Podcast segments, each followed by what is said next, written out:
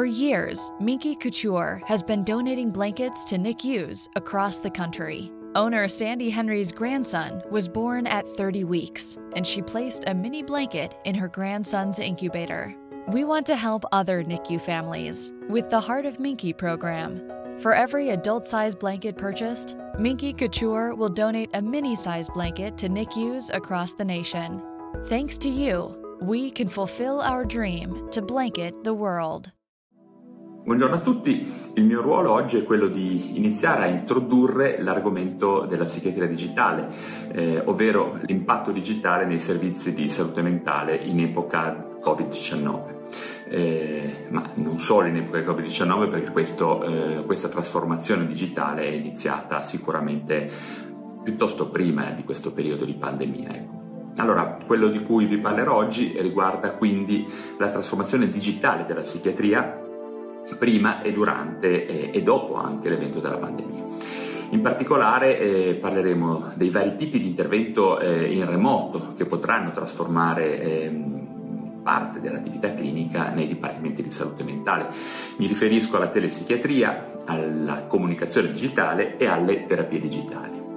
Quindi tre diverse modalità di agire in via remota sulla popolazione utilizzando i nuovi strumenti digitali. Vi anticipo subito eh, che il nucleo centrale di questo mio intervento eh, sarà sostanzialmente questo. Il cambiamento digitale della psichiatria avverrà. Sarebbe avvenuto comunque con o senza il Covid, eh, che noi lo vogliamo, che noi lo condividiamo o meno. E non riguarda, come vi ho anticipato, eh, solo la telepsichiatria. A questo punto quindi quello che possiamo fare è semplicemente decidere eh, se governare questa trasformazione, dirigerla consapevolmente eh, oppure subirla. Questo è un punto importante, cercherò di incuriosirvi il più possibile per spingervi a cavalcare l'onda piuttosto che, come dico sempre, rischiare di esserne travolti. Ma iniziamo subito con questa immagine. Crescita esponenziale, questo è un concetto molto importante, molto semplice da comprendere, come questo grafico d'altra parte che vedete e che userò per attirare l'attenzione sul modo in cui da sempre le grandi trasformazioni si propagano nella nostra società.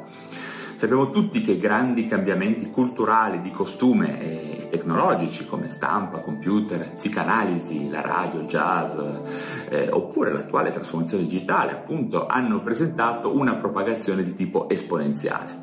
E che cosa significa questo? Eh, vi ricordate a metà degli anni novanta quando le persone dicevano lo vedi quello lì? È un po' cretino, pensa che ha il cellulare.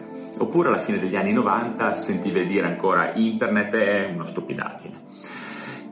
Poi poco dopo io non metterò mai la mia carta di credito su internet e poi dopo il duemilaotto non userò mai Facebook, insomma tutto questo genere di frasi che abbiamo sentito dire e che, ci, e che sono molto importanti, che segnalano come questi cambiamenti si sono, come sono avvenuti, ecco, quindi appunto inizialmente sotto soglia per poi esplodere. Infatti quasi senza rendercene conto ci siamo ritrovati in questo punto finale della curva di espansione eh, delle tecnologie digitali e il nostro mondo è cambiato improvvisamente. Poco prima solo in pochi avevano la visione di cosa stava muovendosi sotto una superficie che sembrava calma, immutabile e tranquilla, poi nel giro di pochissimi anni il digitale ha cambiato il mondo. La trasformazione digitale della medicina è, è da pochissimi anni in questa fase di impennata e il Covid ha semplicemente ulteriormente accelerato un processo già eh, in fase esponenziale. Eh, che cos'è la trasformazione digitale? Perché è avvenuta adesso? Questa domanda ha una risposta molto semplice e precisa. Infatti i computer sono disponibili da almeno quaranta anni e il concetto stesso di internet esiste da più di trenta anni. In realtà la risposta a questa domanda ce l'abbiamo tutti in mano ed è il nostro smartphone. Questo oggetto è probabilmente l'infrastruttura tecnologica più raffinata, pervasiva e intima che l'uomo abbia mai creato. Dallo smartphone eh, sicuramente deriva la diffusione capillare della rete ad un individuo in ogni angolo del pianeta. Il concetto stesso di connessione globale è connesso allo smartphone. Sempre di più i nostri pazienti comunicheranno con noi anche con questo strumento in diversi modi che vedremo, per cui dobbiamo prepararci. Ok, quello che vedete è la penetranza mondiale del digital. Eh, vi risulta chiaro che tutto il mondo eh, Eh, occidentale è praticamente eh, online, ok? Eh, A questo ritmo si parla sicuramente di una connessione globale totale entro il duemilaventicinque, forse il duemilatrenta. La persona media, e questo è un dato molto importante, la persona media occidentale eh, svolge la sua attività online del novanta per cento sugli smartphone e per almeno tre virgola cinque ore al giorno. Ma tutto questo è in rapida crescita e ormai eh, sappiamo che siamo tutti alfabetizzati, pronti, operativi e competenti quando si parla di predisposizione al digitale. Sappiamo anche che più dell'ottantacinque per cento delle persone cercano informazioni sanitarie sul web, il quarantasette per cento ricerca notizie preliminari sul medico che andrà a visitarli, il sessantasei per cento dei pazienti ricerca informazioni su quello che il medico ha diagnosticato oppure prescritto. Questo è molto importante da tenere a mente. Secondo il Pew Research, questa è la foto del momento, questi dati sono destinati a crescere nei prossimi anni, quindi teniamoli un pochino a mente dato che poi li vedremo tra poco. Velocemente, questo è quindi quello che è accaduto negli ultimi sette otto anni, ovvero il mondo è cambiato. Tutte le attività umane, quasi tutte perlomeno, hanno subito una trasformazione radicale. E la medicina e la psichiatria, che cosa è successo? Bene, la medicina e la psichiatria in particolare sono in ritardo rispetto a questo cambiamento digitale. Certo, molta tecnologia è presente, ma ancora non c'è stata una vera trasformazione digitale. Perché questo ritardo, quindi? Abbiamo resistenze, pregiudizi, ehm, scarsa lungimiranza, sicuro, ma non solo. Purtroppo ci sono ancora poche competenze trasversali nei medici e quindi le figure professionali ibride scarseggiano, per così dire. Poi c'è la natura anche dei dati sanitari, la sicurezza, la privacy, la sensibilità dei dati. Poi ancora la mancanza di infrastrutture di rete diffuse e realmente affidabili, appunto come il cinque G. E infine eh, scarse competenze etiche e legali, specifiche per il digital, che sono una cosa ancora diversa da quelle che fino adesso c'erano in medicina. Insomma, quando parliamo di medicina dobbiamo considerare un sistema particolarmente complesso da trasformare da parte del digital. Poi cosa è successo? È successo quello che tutti sappiamo. Come dicevamo all'inizio, il virus SARS-CoV due ha sicuramente spinto fortemente la richiesta di interventi remoti tramite il digitale, ma non ha ancora per nulla risolto molte precedenti resistenze, criticità e dubbi sull'utilizzo del digitale in medicina. Sicuramente la diffidenza verso il nuovo è ancora presente tra le pieghe di questa accelerazione, anche perché è stata in qualche... For years, Minky Couture has been donating blankets to N I C Us across the country. Owner Sandy Henry's grandson was born at thirty weeks, and she placed a mini blanket in her grandson's incubator. We want to help other N I C U families with the Heart of Minky program. For every adult-sized blanket purchased, Minky Couture will donate a mini-sized blanket to N I C Us across the nation. Thanks to you, we can fulfill our dream to blanket the world. In maniera imposta, e non abbiamo avuto il tempo di elaborarla a sufficienza. Sicuramente vi voglio ricordare che già prima del periodo pandemico l'attenzione verso le nuove tecnologie digitali in psichiatria e nelle neuroscienze in particolare stava già crescendo, sia in termini di investimenti, parliamo di un mercato da molti miliardi di dollari, che in termini di pubblicazioni scientifiche. Quindi, lo voglio ripetere, l'accelerazione era già iniziata ed il Covid ha solo ulteriormente eh, spinto sull'acceleratore rispetto all'ingresso nella fase esponenziale di diffusione. Telepsichiatria, realtà virtuale, comunicazione digitale della salute, cartella clinica elettronica, se ne parla da più di vent'anni. Questa, e lo dico provocatoriamente, è il passato della psichiatria digitale. Anche se non è mai stato messo in pratica, però rappresenta sicuramente il passato. Abbiamo perso molte opportunità negli anni scorsi, ma possiamo recuperarle. Okay. In alcuni casi abbiamo eh, tentato di attuare alcune di queste innovazioni, ma in maniera poco efficace o addirittura controproducente. Un esempio che faccio sempre è quello della cartella elettronica. Infatti la cartella elettronica che tutti noi usiamo è poco più di un supporto amministrativo, per dirla tutta, quasi inutile sicuramente alla ricerca, poco utile se non addirittura diciamo controproducente eh, per l'attività eh, clinica quotidiana, diciamo. Eh, infatti eh, questo strumento elettronico ce lo siamo trovato e non l'abbiamo costruito noi psichiatri per i nostri bisogni, per i nostri pazienti. Questo per dirvi che se non partecipiamo, per dirvi nuovamente che se non partecipiamo attivamente alla trasformazione digitale della psichiatria, ci ritroveremo a subire eh, scelte fatte da altri. Come vi dicevo, questo è realmente il messaggio che eh, vorrei che vi portaste a casa dalla mia, dalla mia relazione. Ecco. Questo invece è il presente, ovvero le cose che potrebbero essere fatte proprio adesso a favore della ricerca, della clinica e della nostra stessa professione in generale. Allora, gli argomenti caldi sono intelligenza artificiale, big data, blockchain, digital biomarkers e terapie digitali, appunto. Ma oggi di questi argomenti innovativi che trasformeranno i nostri dipartimenti di salute mentale parleremo solo delle terapie digitali, come ulteriore esempio eh, di intervento in remoto, in questo caso senza operatori. Ma veniamo al punto eh, caldo del mio intervento di oggi. Ricordiamoci che quando parliamo di tecnologie digitali parliamo sempre di processi, processi che devono essere coordinati tra loro, convergenti ed integrati, come si dice. Quindi, eh, parlando di interventi in remoto in psichiatria, che è il focus del mio intervento di oggi, parliamo sempre idealmente di un ecosistema che integra e, interconness- e interconnette eh, eh, almeno quattro elementi. Telepsichiatria, cioè un intervento sincrono in remoto mediato da umani, la comunicazione digitale, che è un intervento sincrono o asincrono in remoto prodotto da umani, e le terapie digitali, D T X è l'acronimo, un intervento sincrono mediato però in questo caso da un algoritmo. Tutto questo messo in relazione, in connessione, almeno in linea teorica, con un ecosistema costruito secondo esigenze di maggiore efficienza ed efficacia, che sarà eh, in grado di tenere traccia di tutto su di una cartella clinica evoluta che raccoglierà i dati e misurerà quello che noi facciamo e come risponderanno i nostri pazienti, perché il vero punto importante del digitale è che il digitale è misurabile, quindi permette di tenere traccia di quello che facciamo e di valutare gli esiti di quello che facciamo. Ecco il primo punto. Che cos'è quindi la telemedicina? Eh, come si definisce? Eh, per telemedicina si intende una modalità di erogazione di servizi e assistenza eh, sanitaria tramite ricorso a tecnologie digitali in tutte quelle situazioni in cui il professionista della salute ed il paziente, o due professionisti o un gruppo di professionisti, eh, non si trovano nello stesso luogo. Stiamo ovviamente parlando di ehm, telepsichiatria digitale, ovvero di una piattaforma che rispetti alcuni requisiti fondamentali che vedremo in seguito. Quindi non di una semplice telefonata, una chiamata WhatsApp, che sono altri tipi di strumenti semplici, veloci, snelli, ma che possono eh, non essere adeguati in molti contesti. Insomma, non rischiamo di pensare, eh, come dico sempre, come dice il proverbio, che quando abbiamo soltanto un martello tutto poi ci sembra un chiodo, ok? Quindi gli strumenti devono essere diversificati ed appropriati.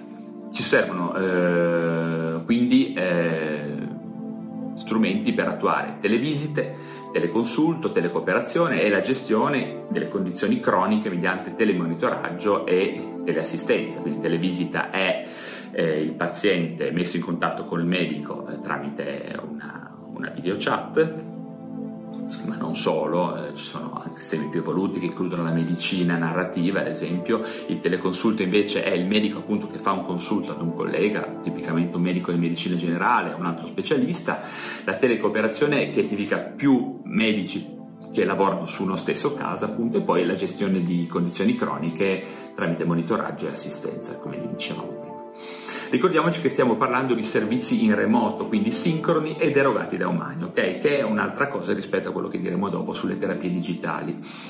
È importante anche sottolineare che la telemedicina non rappresenta una specialità medica separata, ma è semplicemente uno strumento che può essere utilizzato per estendere la pratica classica e si definisce nel quadro normativo generale attuale come un diverso modo di erogazione di prestazioni sanitarie e sociosanitarie, e quindi rientra nella cornice di riferimento che norma queste pratiche, ovviamente. Poi abbiamo la telesalute in basso, che come vedete scritto riguarda tutti gli aspetti non clinici, quindi riunioni, formazioni, eccetera, e interventi amministrativi, e secondo le linee di indirizzo attuali possiamo dire che la comunicazione digitale della salute, eh, di cui vi parlerò fra un attimo, dovrebbe rientrare in questo campo, quindi nella telesalute. Stiamo capendo bene, come vedete qui, eh, che telemedicina non significa quindi semplicemente chiamare un paziente con WhatsApp o con Skype, ma diciamo che le dimensioni in gioco nella telemedicina sono almeno queste che vedete. Come potete capire, abbiamo dimensioni legali e etiche ad ogni angolo che vanno assolutamente affrontate, per cui la telemedicina nuovamente non è presente ancora in Italia in maniera massiva perlomeno, ed avere uno smartphone o una webcam o un microfono nel punto realmente importante, o meglio è solo la base di partenza. Una piattaforma adeguata per la telemedicina dovrebbe integrare e risolvere eh, tutti questi punti, ok? Ricordiamoci infine che ad oggi la telemedicina in Italia non è normata, ma il Ministero della Salute ha prodotto nel duemilaquattordici solo delle linee di indirizzo nazionale, e questo potrebbe essere un problema sotto vari punti di vista, in particolar modo sul piano medico-legale. In realtà poi la Regione Veneto il cinque maggio di quest'anno ha deliberato l'inserimento delle prestazioni di telemedicina nei LEA e ha disposto l'inserimento di queste prestazioni nel tariffario eh, regionale con la nomenclatura eseguibile in telemedicina. Sicuramente non male, ma si tratta di una delibera locale chiaramente. Insomma, il problema resta aperto. Eh, il Piemonte in realtà in questi giorni sta facendo qualcosa di simile, eh, in questi giorni c'è stata la notizia sul giornale, quindi con una certa distanza, ma andrà a seguire il Veneto. Parliamo adesso di comunicazione digitale in psichiatria, ma anche in medicina generale, ovvero di interventi di trasformazione, di, di interventi di trasferimento di informazioni eh, asincroni mediati da umani verso la popolazione. Eh, anche qui. Eh... It's time to get your checking account to zero with free checking from PenFed. That's zero A T M fees, zero balance requirements, and zero time spent waiting for your paycheck to direct deposit because you can receive it up to two days early. Open your account with just twenty-five dollars and see how big zero can be. Apply online today at penfed.org slash free checking. Early direct deposit eligibility may vary between pay periods and timing of payer's funding. To receive any advertised product, you must become a member of PenFed, insured by N C U A. Informazioni sanitarie chiaramente, eh. Anche qui vi voglio ricordare, se ce ne fosse bisogno, come vanno le cose da qualche anno a questa parte, dopo la trasformazione digitale della società. Sapete bene che cosa fa un paziente a cui avete fatto diagnosi o prescritto un farmaco prima ancora di essere arrivato eh, a casa, o forse prima ancora di essere arrivata all'automobile. Cerca tutto su Google. Molto spesso prima di arrivare da voi le persone hanno già un'idea di quello che potreste dir loro. Ed in quella cornice che si giocherà alla fine la vostra relazione con, con il paziente, la compliance, la comprensione anche del suo problema. Quindi è finito il tempo in cui i medici dicevano che internet fa male ai pazienti, piuttosto il momento in cui eh, o che distrae il rapporto col paziente. Insomma, è il momento in cui i medici devono dare loro stessi la forma al web, eh, che plasmino le informazioni sul web. Per tornare al covid diciannove, direi che è sotto gli occhi di tutti che il primo grande errore della sanità è stato quello della comunicazione, confusa, frammentata, poco competente rispetto agli strumenti digitali che stava utilizzando e che ormai sono complessi, vanno compresi e gestiti per non esserne vittima. Noi come professionisti, i pazienti, poi la gente, insomma. Ecco i canali digitali, ricordiamoci che comunicare in maniera adeguata sul web eh, eh, sia come singoli eh, che come classe, anche rispetto alle varie società scientifiche, significa attuare veri e propri interventi terapeutici. Purtroppo negli ultimi anni e ancora adesso tutti ormai parlano di psichiatria e di psicologia sul web, proprio tranne i medici e gli operatori qualificati. Social media, blog, siti web devono diventare il luogo dove gli operatori sanitari si devono far trovare necessariamente al momento giusto, comunicando le informazioni giuste nel modo giusto per quella data persona. Quindi questa è un'opportunità fondamentale della trasformazione digitale che richiederebbe molto tempo poter essere eh, condivisa e sviscerata a dovere tra di noi. Ma ormai è stato accertato che comunicare è un intervento terapeutico a tutti gli effetti. Farsi trovare nel luogo dove le persone cercano eh, risposte in ambito sanitario e vogliono espandere le loro conoscenze è probabilmente il modo più potente e efficace per fare psicoeducazione, per divulgare, eh, per combattere lo stigma, per mantenere la compliance e l'aderenza terapeutica, insomma, per temi molto importanti. Anche perché noi medici abbiamo sicuramente ad oggi un notevole ritardo, ad esempio, rispetto all'antipsichiatria o a chi fa soldi tramite le fake news sulla salute mentale, ad esempio, e sono in tanti. Questi sono gli strumenti della comunicazione digitale. Eh, e quali sono dunque le competenze comunicative che il medico dovrebbe acquisire? Beh, eh, sono molti in effetti. Ricordiamoci eh, che dall'elementare al più elevato grado di istruzione universitaria nessuno ci insegna a comunicare, nella relazione, in gruppo, in pubblico e tantomeno sui nuovi media. Tutte le nostre competenze comunicative sono sempre affidate alla nostra buona volontà e alla nostra lungimiranza. mh, al giorno d'oggi, anzi ormai da molti anni, la comunicazione efficace sul digitale deriva dal content marketing e dall'influencer marketing, oppure derivazione dal mondo del marketing, ovvero da medici che possono trasformarsi in vere e proprie media company e che diffondono le notizie giuste, ovviamente medici magari nel contesto di società scientifiche, nel contesto delle A S L, insomma organizzati in gruppi, però questo è il punto. Ovviamente è necessario acquisire nuove competenze e sfruttarle per aiutare le persone. Questo è un tema, a mio parere, molto molto stimolante e vi invito a pensarci. Bene, arriviamo all'ultimo tipo di intervento digitale, eh, chiamiamolo un intervento sincrono e non mediato da umani, quindi qualcosa di indubbiamente nuovo, ovvero le terapie digitali. Che cosa sono e perché tutti ne stanno parlando da qualche anno a questa parte? Allora, una terapia digitale, eh, una terapia digitale eh, appunto consiste in un software che può incarnarsi ad esempio in un'app per smartphone, in un chatbot guidato da un'intelligenza artificiale o in un videogioco eh, che mira a cambiare un comportamento, quindi a sostenere la motivazione, a modificare delle dimensioni psichiche. Eh? E peraltro è recente, di questi giorni, la notizia che Endeavor, un videogame eh, per la cura dell'A D H D, è stato approvato dall'F D A dopo un lunghissimo trial clinico durato diversi anni. Quindi una terapia digitale può essere anche un videogioco. Quindi stiamo parlando di software che hanno come obiettivo quello di cambiare dei comportamenti nelle persone, modificare comportamenti disfunzionali. Ma come avviene questo? Sostanzialmente tramite un algoritmo basato su varie premesse teoriche, come ad esempio la, la terapia cognitivo-comportamentale, sul colloquio motivazionale, oppure sulla mindfulness, su interventi psicoeducativi, come dicevamo prima, quindi al confine con la comunicazione digitale, o sulla riabilitazione cognitiva. Abbiamo anche esperimenti interessantissimi basati sulla neurofonica, ovvero sul suono, sul training autogeno, su altre metodiche un po' più di frontiera. In estrema sintesi, comunque, si autorelevano delle variabili psicologiche e eh, si danno feedback costruiti ad hoc sul paziente tramite un algoritmo. Le differenze sostanziali con un'app di e-health, cioè di quelle centinaia di app che troviamo sui vari store digitali, come ad esempio CALM, che credo conoscerete tutti, eh, sono, al primo punto, la validazione tramite dei trial clinici randomizzati, quindi come fosse un farmaco. Poi l'utilizzo o meno in combinazione con un farmaco, con altri interventi di un programma terapeutico, la rimborsabilità da parte dello Stato, già presente in alcune nazioni, e poi l'obbligo della prescrizione medica per poter usufruire di questi interventi. Eh, in questa slide vedete che è una cosa piuttosto semplice ma molto interessante, e infatti le aziende farmaceutiche sono sempre più interessate alle terapie digitali, perché con le terapie digitali potrebbe cambiare il paradigma eh, da vendere farmaci a quello di vendere interventi terapeutici, ovvero la combinazione di terapia digitale e farmaco, che si presume, se il trial clinico va a buon fine, è superiore a quella di un solo farmaco. Quindi vendere un farmaco, proporre un farmaco più una terapia digitale potrebbe essere il futuro di molte aziende farmaceutiche. Abbiamo poi la, questa slide che insomma si commentano da sole. Ehm, questa è l'esempio di una terapia digitale T R sette, la prima approvata dall'F D A. Poi abbiamo le varie compagnie di terapie digitali in questo momento che stanno eh, lavorando nel mondo, sono davvero tante e ogni giorno se ne aggiungono di nuove.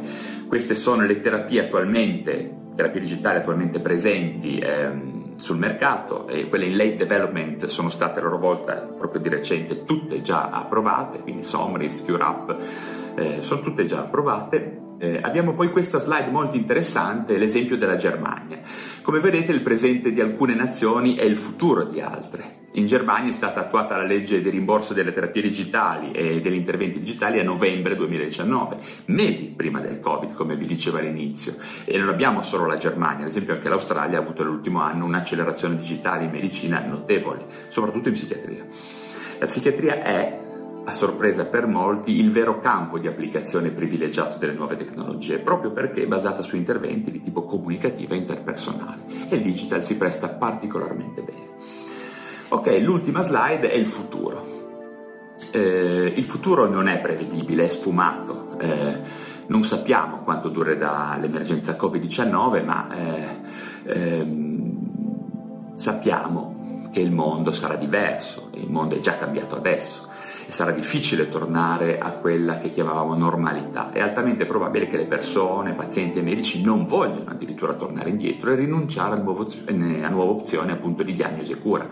Il futuro non sarà sicuramente la sostituzione del rapporto interpersonale con quello digitale o addirittura dell'assenza di umani completamente in un processo di diagnosi e cura, tutt'altro. Si parlerà sempre di più di psichiatria aumentata, eh? ovvero eh, di una psichiatria che ha costruito gli strumenti classici del colloquio in presenza, eh, della testistica, degli psicofarmaci, delle psicoterapia, anche altri interventi e nuove procedure diagnostiche più precise ed oggettive, come vi dicevo prima, eh, parlando di digital biomarkers e digital phenotyping. È chiaro che il futuro si costituirà in primo luogo conoscendo e approfondendo questi temi e poi ovviamente acquisendo competenze trasversali per fare in modo, e ve lo voglio ripetere ancora una volta, di governare l'inevitabile trasformazione digitale piuttosto che subirla. Ve lo dico per l'ultima volta, voi siete stati avvisati. Grazie davvero dell'attenzione, io ho finito e vi ringrazio. E se vi è piaciuto questo video, se vi interessano queste tematiche di psichiatria e neuroscienze, datemi un like e iscrivetevi a questo canale e ci vediamo ai prossimi video. There's always something new and exciting happening in Montgomery County, Maryland. Join podcaster and business leader Kelly Leonard and me, Bob Levy, on another episode of Something to Talk About, where we speak with industry leaders making an impact in our county.